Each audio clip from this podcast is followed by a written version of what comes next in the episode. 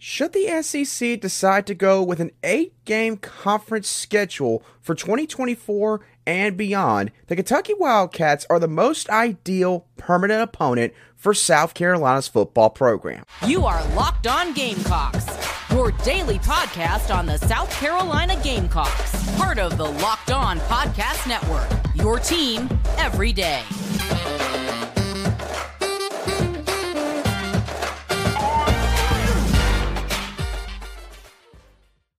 Hello, Gamecock Nation, and welcome back to the Locked On Gamecocks podcast, your show for the latest headlines and potential storylines on South Carolina Gamecock athletics.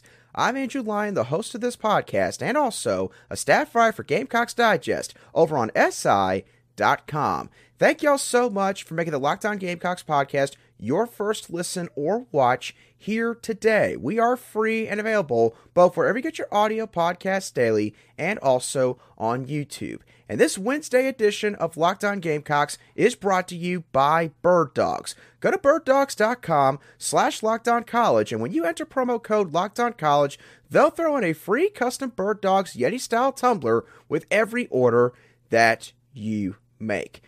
There's been a lot of discussion regarding realignment and its massive effect on the world of college football, both for 2023 and many years beyond it. And while obviously the SEC right now seems to be slowing down with expansion, at least for the moment, adding Texas and Oklahoma in 2024 means there's a schedule change coming. And the conference has been debated between both a 3 6 model and a 1 7 model. And there was a personality by the name of Michael Bratton on his Tuesday show for that SEC podcast who provided some information regarding where the conference might be leaning. And apparently, the conference is leaning towards a 1 7 schedule model. And if that is indeed the case, the Kentucky Wildcats, in my opinion, would be the most likely annual opponent for South Carolina starting in 2024 and going beyond that season. There's a couple different reasons why I think this way. Firstly, the way that things are going to fall throughout the entire conference if the SEC decides to go with a 1 7 model or 8 game conference schedule, meaning that there's again just one permanent opponent and seven rotating opponents for each team every single season. And if that ends up happening, then we're likely going to see a lot of in state rivalries stay in place in this conference. Rivalries like the Iron Bowl between Alabama and Auburn, the Egg Bowl between Mississippi State and Ole Miss. You'll see Tennessee and Vanderbilt likely be permanent opponents. Texas and Texas A&M. You've also got other rivalries like Georgia and Florida and Oklahoma and Missouri that just make too much sense from a distance and historical standpoint. And taking all of those teams out of the equation, for South Carolina, that would just leave teams like LSU, Arkansas, and Kentucky as far as potential annual permanent opponents goes in this 1 7 model. And when I throw out these three teams, which one makes the most sense for South Carolina? It's not really LSU. Yeah, they joined the conference along with Arkansas in 1992, but besides that, there's not a whole lot of ties there either. The team that makes the most sense here is the Kentucky Wildcats. And there's a couple of reasons why, honestly, this matchup does make sense, whether you like it or not, as a South Carolina Gamecock fan. There's a familiarity between both of these schools. South Carolina and Kentucky have been annual opponents since the 1992 season, the season again which South Carolina joined the SEC conference. And to this point, while there's been some long stretches where one team has sort of dominated the series, it's been pretty close between the two schools. The Gamecocks currently own a 19 14 and 1 series record against the Kentucky Wildcats. And in the Gamecocks 34 contests with Kentucky to this point, 16 of those 34 games have been decided by one score, meaning eight points or less. That means basically for every one game in which it might be decided convincingly in the favor of one team, the very next game is more than likely going to be a really close bout between the Wildcats and the Gamecocks.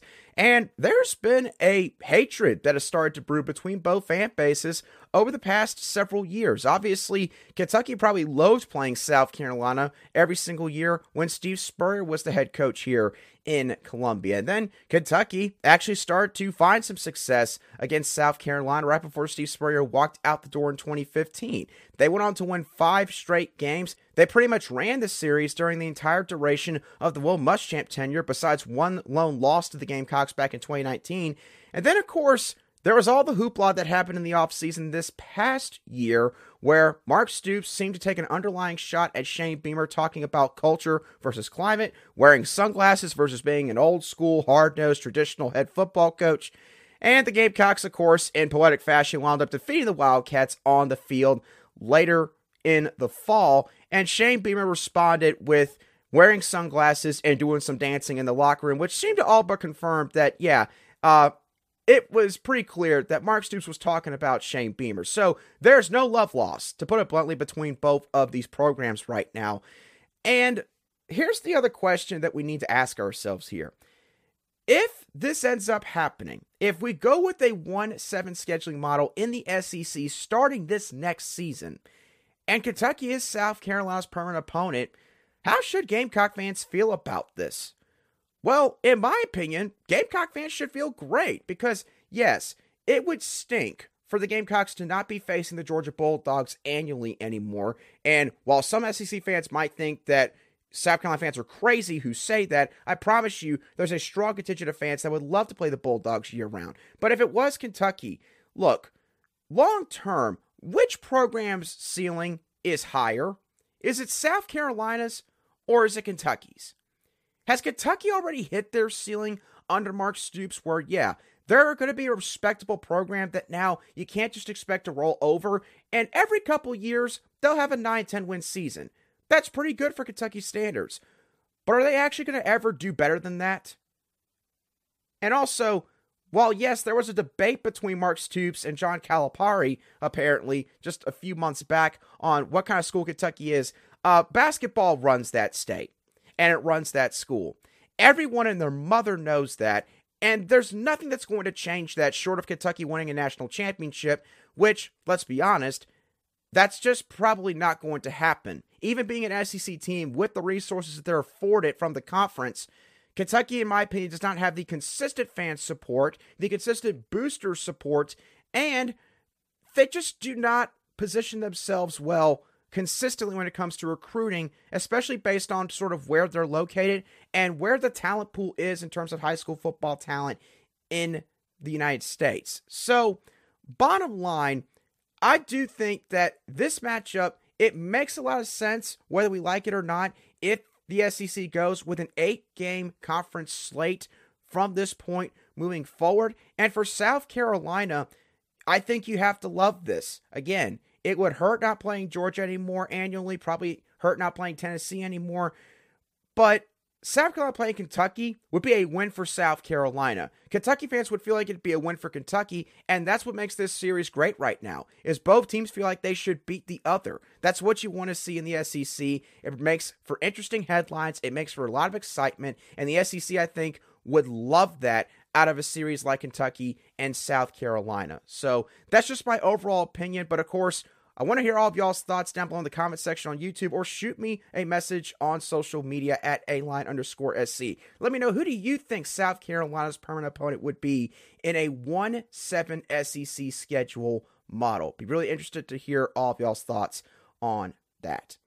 Now, in just a couple moments, we're going to talk about some bad news for once for South Carolina in terms of the recruiting front, as Beamer and his coaching staff have actually lost a commitment for the 2024 cycle. Who was it, and what should we make of it? We'll dive into all of that in just a couple moments right here on Locked On Gamecocks. Today's show is brought to you by our friends over at Bird Dogs. Bird Dog shorts are the best shorts that you could possibly get out there. Heck, they're the best clothing that you could probably get out there because they fit all the criteria that we all look for when it comes to clothes. They fit really good, they're really, really comfortable, and they're extremely versatile. I'm really excited because in about a month or so, I'll be going with my family down to the beach for a week for a much needed vacation. And I can tell y'all right now, I definitely plan to bring my bird dogs with me to the beach because I'm to be able to do a lot of things with bird dogs. I'm obviously to be able to lounge around in them in the house throughout a couple of the afternoons while we're down there. I'm to be able to go out to the beach in bird dogs. They can work as swimwear while I'm, of course, out there on the sand and in the water. And I can wear them to dinner as well and feel pretty good down there in the low country summer heat. And if you're interested in getting the best shorts of the summer, go to birddogs.com slash college right now. And when you enter the promo code college, they'll throw in a complimentary custom Bird Dogs Yeti style tumbler with every order that you make.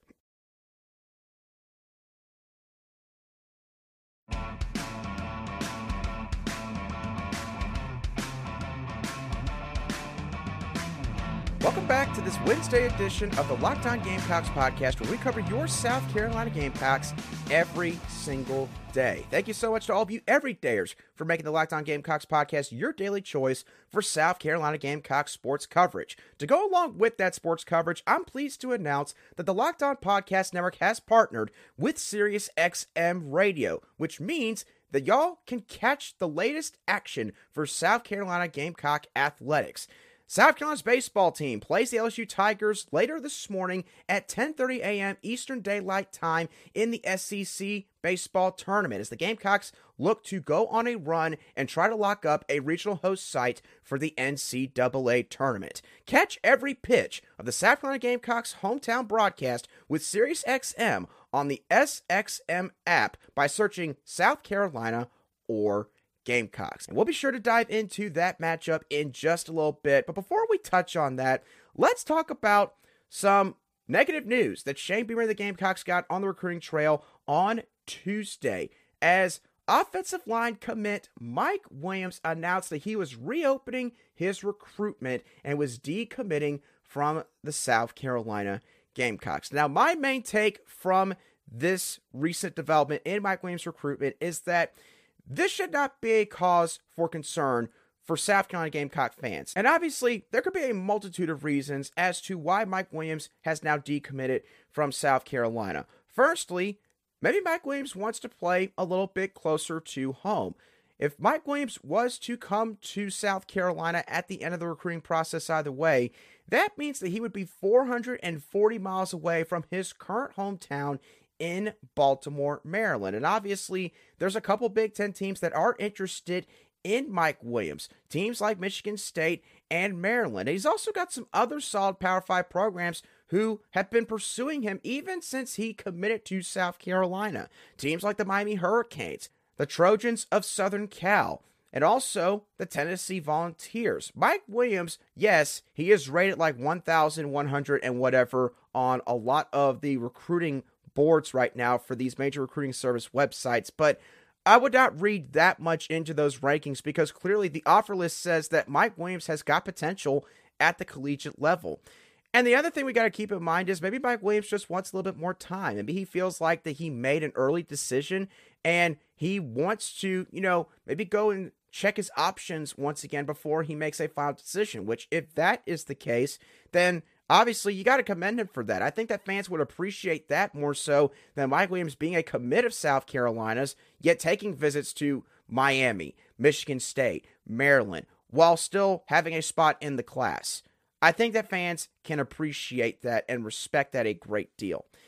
So, there's again a multitude of reasons why Mike Williams might no longer be in this class. But the other question that I know Gamecock fans are going to bring up with this is does this affect Braydon Lee. Braydon Lee is a cornerback commit for South Carolina's 2024 class. And the thing with Braydon Lee is he and Mike Williams are both high school teammates. They both go to the Charles Herbert Flowers School in the state of Maryland, a school that has become a pipeline school now for Shane Beamer and this coaching staff. And in terms of that question, I would venture to say that I don't think South Carolina fans need to worry about Braydon Lee. And there's a couple reasons why I think this. My first point here Braydon Lee has been a long-time target of South Carolina's coaching staff, much longer than even Mike Williams. Braydon Lee was offered by Shea and the staff back in December of 2021. So basically, right after their first regular season concluded here in Columbia. Mike Williams, on the other hand, was offered all the way back on January 21st of this current calendar year.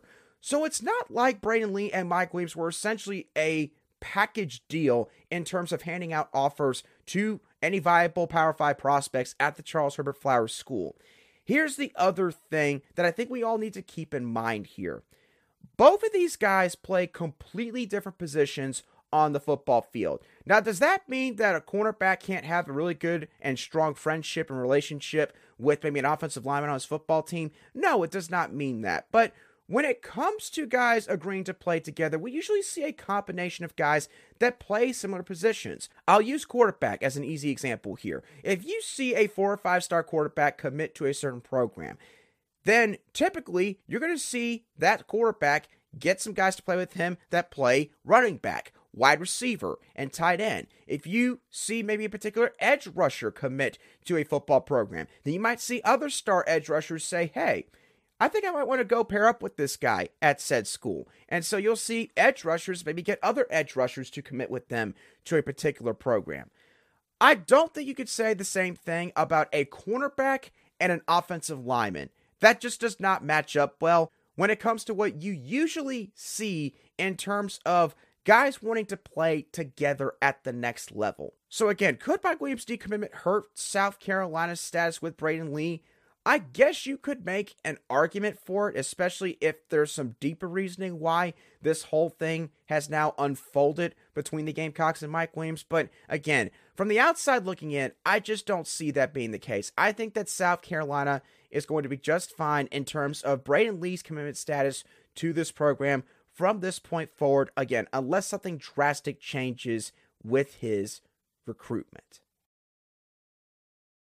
All right, now moving on from the gridiron, let's now go to the baseball diamond. As South Carolina's baseball team got a much needed win against the Georgia Bulldogs in the first round of the SEC baseball tournament in Hoover on Tuesday morning. To give y'all my quick thoughts as to how the Gamecocks dismantled the Georgia Bulldogs, I thought that this was the Gamecocks' best all around performance that they have had probably since April 20th, which was their game one victory against the Florida Gators, a series in which they swept the number three team in the country. And the Gamecocks won that game 13 to 3, run ruling the Gators in seven innings in Founders Park. But going back to what happened yesterday morning, we got to start with James Hicks.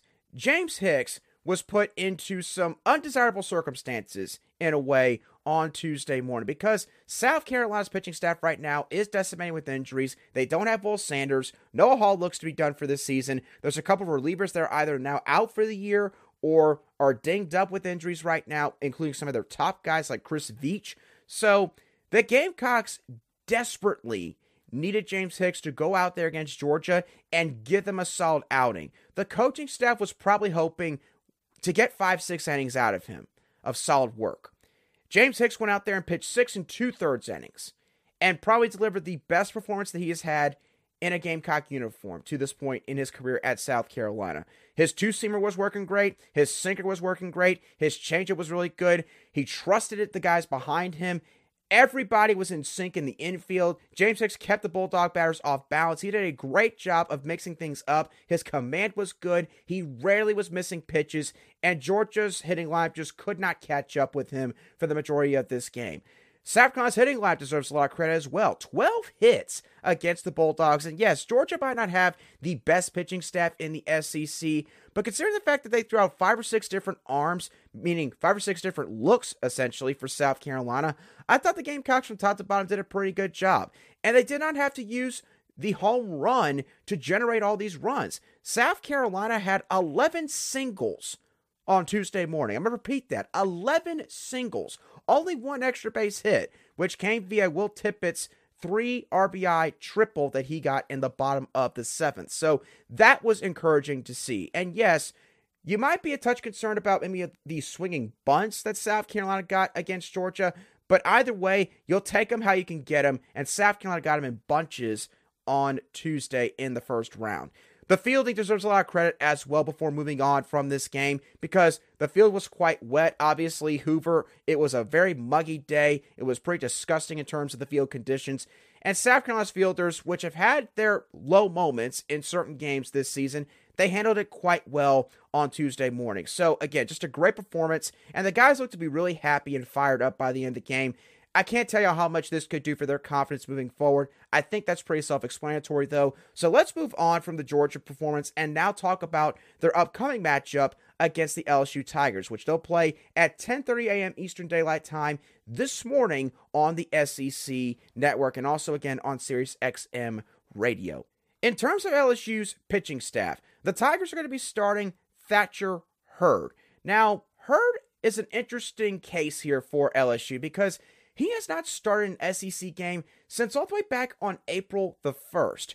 And I don't know if this is maybe due to injuries, but I did happen to notice that Hurd struggled a lot more against SEC opponents than he did against non conference opponents for LSU this season. So maybe it was a rotational change based on performance. Again, cannot say for certain. But here's Thatcher Hurd's season stats to this point 6.58 ERA in 41 innings pitched, a 1.89 strikeout to walk ratio, and teams are batting 266 against Thatcher Hurd. So, not great, but also not bad either. Now, that's the starting pitcher for LSU. Some of the relievers to watch in this game, in my opinion, will be right handed pitchers, especially since South Carolina is heavily laden with right handed batters in their hitting lineup. I think you'll see guys like maybe Blake Money Samuel Dutton, Bryce Collins, and potentially a left handed special pitcher in Nate Ackenhausen go out there for the LSU Tigers. And the other thing is this the Tigers are saving some of their best arms, it seems, for some of these games later in the tournament to try to give those guys some extra rest. So South Carolina might not see some of their best relief pitchers on Wednesday morning, which, of course, I don't think South Carolina is going to complain about one bit. Now, in terms of the relievers, I did just mention that group is currently averaging a 5.42 ERA, a 2.02 strikeout to walk ratio, and opponents are hitting on average 255 against that group of pitchers. So, overall, when looking at LSU's pitching situation going into Wednesday, I think that South Carolina should have their share of opportunities against this pitching staff. I'm not overly impressed with the LSU Tigers' arms outside of Paul Skenes and a couple of their relievers. But what I could tell based on the stat sheet is LSU, it seems, is going to pound the strike zone. Their pitching staff does do a really good job in terms of commanding their pitches, it seems.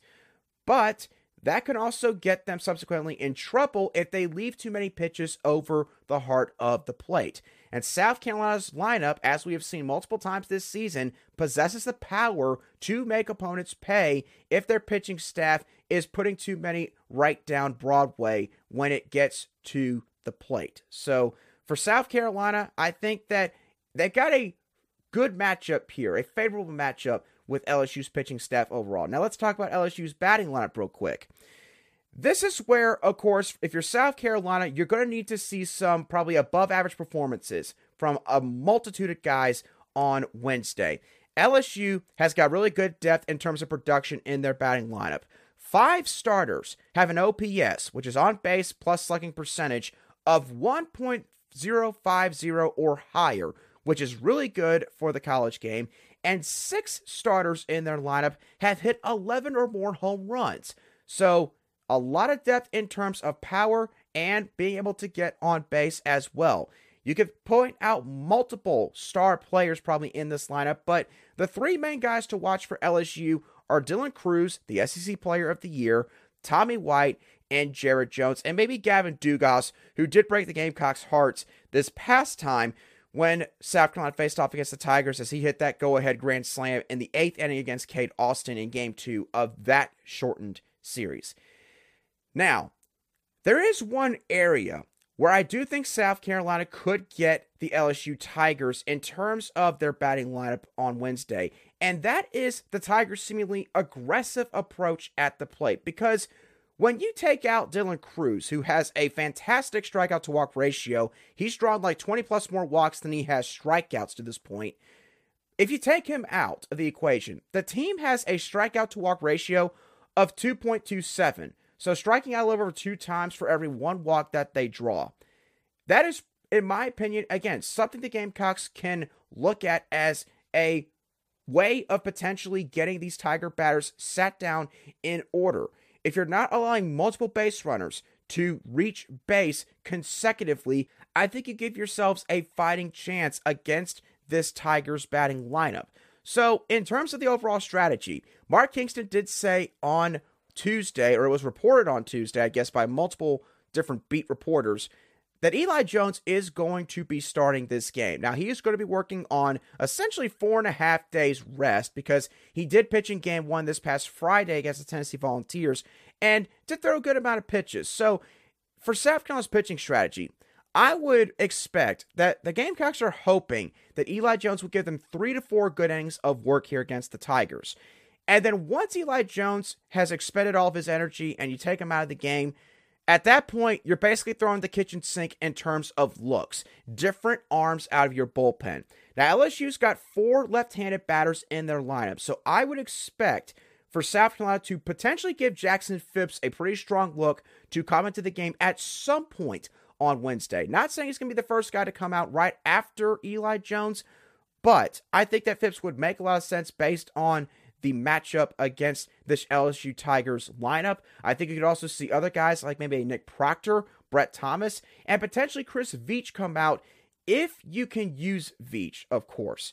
But Proctor, one of the best relievers out of the bullpen, I think he ought to be well rested and ready to go. Same goes for Brett Thomas, and Brett Thomas has a really nasty curveball, so he could use his breaking stuff to keep the Tigers off balance. And Chris Veach, I mean, one of the nastiest changeups in the entire SEC. He's been your Swiss Army knife all season long, and I do expect him to be there for the Gamecocks to use him in the eighth or ninth inning if they are vying for a win against LSU. So, my final overall thoughts with this matchup I think that for South Carolina, you need to see your batting lineup show up for the second game in a row. You need to be able to string together back to back performances, not just for the confidence aspect long term going into the NCAA tournament, but also because of what you're facing at LSU here. LSU has got a fantastic lineup in terms of the hitters that they'll bring up to the plate.